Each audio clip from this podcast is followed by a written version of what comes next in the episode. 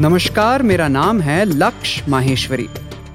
मेरे पॉडकास्ट अवधूत में आप सुनेंगे वेदों और उपनिषदों की ऐसी ऐसी कहानियाँ जो आपको खुद के करीब ले आएँगी।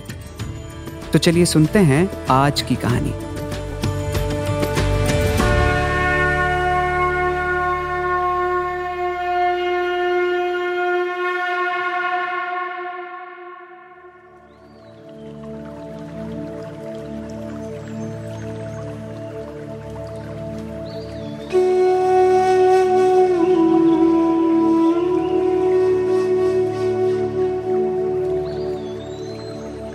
गुरु गोविंद दो खड़े काके लागू पाए, बलिहारी गुरु आपने गोविंद दियो बताए।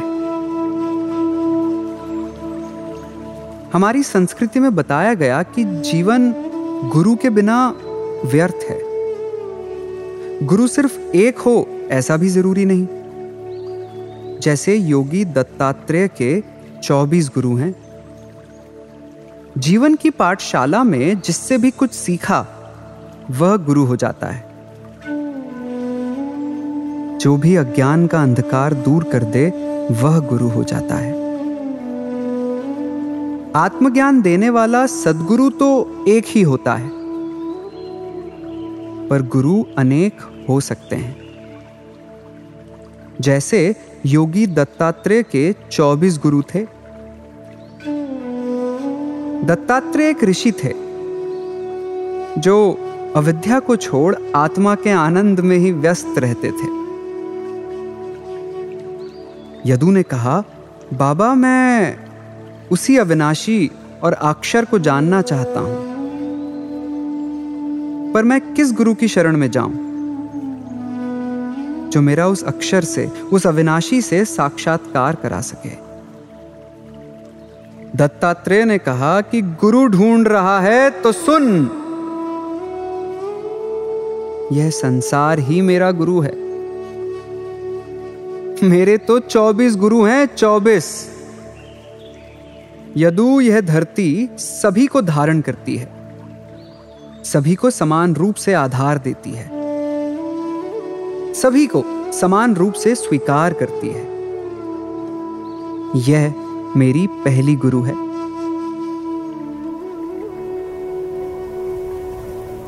वायु मेरी दूसरी गुरु है। वायु से मैंने जाना कि साधक को वायु की तरह अच्छे और बुरे से अप्रभावित रहना चाहिए। आकाश मेरे तीसरे गुरु हैं। आकाश से मैंने जाना कि आत्मा आकाश की तरह सर्वव्यापी है। सबसे अप्रभावित, निराकार, निर्विकार। अपनी उसी अवस्था में हमेशा मस्त रहती है। मेरी चौथी गुरु है आग, अग्नि। आग हर आहार ग्रहण करती है, हर संविदा ग्रहण करती है, और उसे भस्म कर पवित्र कर देती है। आग से मैंने जाना कि ब्रह्मचिंतक को अग्नि की तरह ही आहार ग्रहण करना चाहिए। सूर्य मेरा पांचवा गुरु है। जिस प्रकार सूर्य की छाया अलग अलग पात्रों के जल में अलग अलग दिखाई देती है, उसी प्रकार यह सारी सृष्टि, उसी एक आत्मा की विभिन्न छाया ही तो है। मेरा छठा गुरु कबूतर है। एक बार मैंने देखा कि शिकारी के बिछाए जाल में कबूतरों के बच्चे फंस गए। कुछ देर बाद उन्हें छुड़ाने के लिए घोंसले में लौटी उनकी माँ भी जाल में फंस गई। उन कबूतरों से मैंने जाना कि इस प्रकार का मोह विनाश को आमंत्रण देता है। असगर मेरा सातवां गुरु है यदु। जिस प्रकार अजगर अपने शिकार की तलाश में यहाँ वहाँ नहीं भटकता, वैसे ही ज्ञान की अभिलाषा रखने वाले को सुख के पीछे यहाँ वहाँ नहीं भटकना चाहिए। समुद्र मेरा आठवां गुरु है। जिस प्रकार समुद्र अपनी मर्यादा का उल्लंघन कभी नहीं करता, वैसे ही बुद्धिमान को अपनी नैतिक मर्यादा का उल्लंघन कभी भी नहीं करना चाहिए। मेरा नवा गुरु पतंगा है, पतंगा। मूर्ख व्यक्ति इंद्रियों के सुखों की आग में कूद स्वयं को भस्म कर लेता है। परंतु बुद्धिमान व्यक्ति ज्ञान की अग्नि में कूद, सीमित से असीमित हो जाता है। मेरा दसवा गुरु है गज।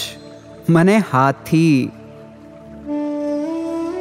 हाथी के शिकारी हाथी को पकड़ने के लिए नकली हथनी बनाते हैं, या फिर पालतू हथनी का प्रयोग करते हैं, ताकि वो हाथी को लुभा सकें। साधक को काम के आवेग से दूर ही रहना चाहिए, यह मैंने हाथी से सीखा। मेरा ग्यारहवा गुरु शहद इकट्ठा करने वाली मधुमक्खी है। मधुमक्खी शहद इकट्ठा करने में अपना समय गंवाती है और उसका उपभोग मधुआ करता है। इसीलिए समय साधनों को एकत्रित करने में नहीं, स्वयं को समझने में खर्च करना चाहिए। मछली मेरी बारहवीं गुरु है, यदु। जिस प्रकार कांटे में लगे पदार्थ के कारण मछली कांटे में फंस जाती है,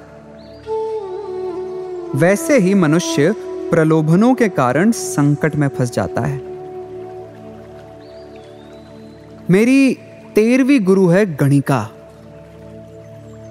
वही गणिका जो अपने जिस्म का व्यापार करती है। उससे मैंने सीखा कि जिस्म की इच्छाओं से इंसान उनका दास हो जाता है। और बुद्धिमान मनुष्य अपनी इंद्रियों को किसी का दास नहीं होने देता। मेरा चौदवा गुरु है, एक तीर बनाने वाला। उससे मैंने ये जाना कि आत्मा पर एकाग्रता से ही संसार के प्रपंचों को अनदेखा किया जा सकता है। मेरा पंद्रवा गुरु छोटे बच्चे हैं यदु। छोटे छोटे बच्चे जो मान, अपमान, मेरा, तेरा, अपना पराया, इन सबसे परे रहते हैं। इसी प्रकार बुद्धिमान मनुष्य को इन सब चीज़ों के परे रहना चाहिए। मेरा सोलवा गुरु चंद्रमा है यदु जैसे चंद्रमा सूर्य के प्रकाश को ही आगे प्रकाशित करता है, वैसे ही यह शरीर और आत्मा उसी परमात्मा का एक प्रतिबिंब है। मधुहा मेरा सत्रवा गुरु है। जैसे मधुहा फूलों को नुकसान पहुँचाए बिना शहद इकट्ठा करता है वैसे ही अध्यात्म के पथिक को अनेक शास्त्रों से ज्ञान का रस एकत्रित करना चाहिए। मेरा अठारवा गुरु मृग है, हिरण। उससे मैंने जाना कि इंद्रियों की कामना दासता का कारण होती है। बाज बाज मेरा उन्नीसवा गुरु है। जिस प्रकार मांस के एक टुकड़े के लिए कई शिकारी पक्षी एक साथ मांस पर टूट पड़ते हैं और परस्पर लड़ते रहते हैं, ठीक वैसे ही। भौतिक सुखों की होड़ संघर्ष को आमंत्रित करती है। मेरी बीसवीं गुरु एक कन्या है, यदु। एक बार कुछ लोग एक कन्या का हाथ मांगने उसके घर आए। उस समय कन्या के माता पिता घर पर नहीं थे। तो अतिथियों को आया देख, उस कन्या ने भोजन के लिए धान कूटना शुरू कर दिया।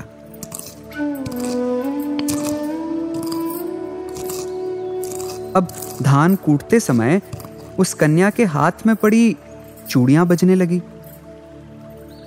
चूड़ियों की खनक की धुनी से अतिथियों को परेशानी ना हो, इसीलिए उसने दोनों हाथों में एक एक चूड़ी रख, बाकी चूड़ियाँ उतार दी।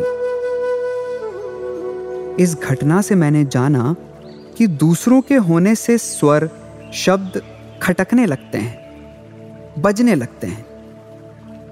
इसीलिए साधक को हमेशा अकेले रहना चाहिए।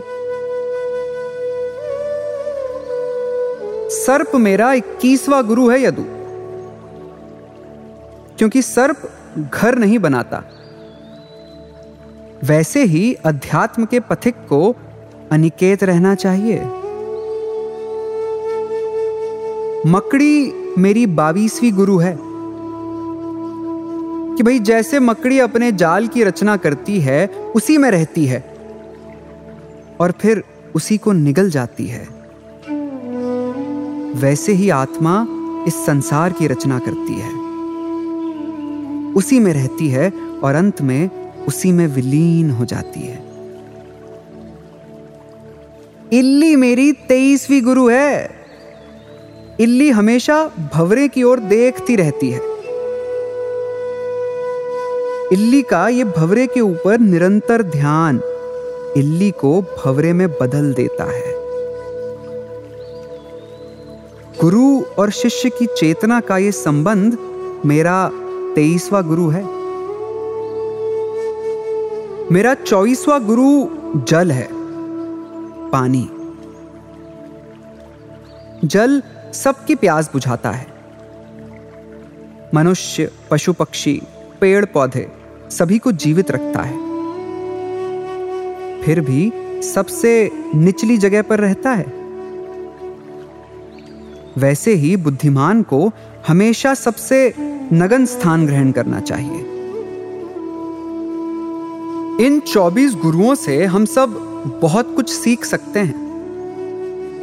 अगर आपके जीवन में कोई गुरु अब तक नहीं है तो अब समय आ गया कि हम सबके जीवन में कोई ना कोई गुरु होना ही चाहिए। ऐसा कहते हैं कि जब विद्यार्थी तैयार हो तो गुरु अपने आप प्रकट हो जाता है। तो आपको आपके गुरु मिलें इस कामना के साथ। धन्यवाद।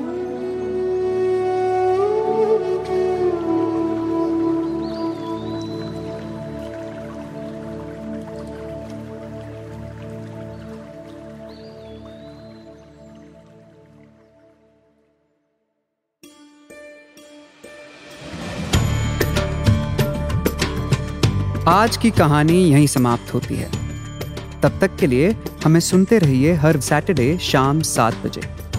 सब्सक्राइब करें बिंच पॉड्स या आपके पसंदीदा पॉडकास्ट ऐप पर।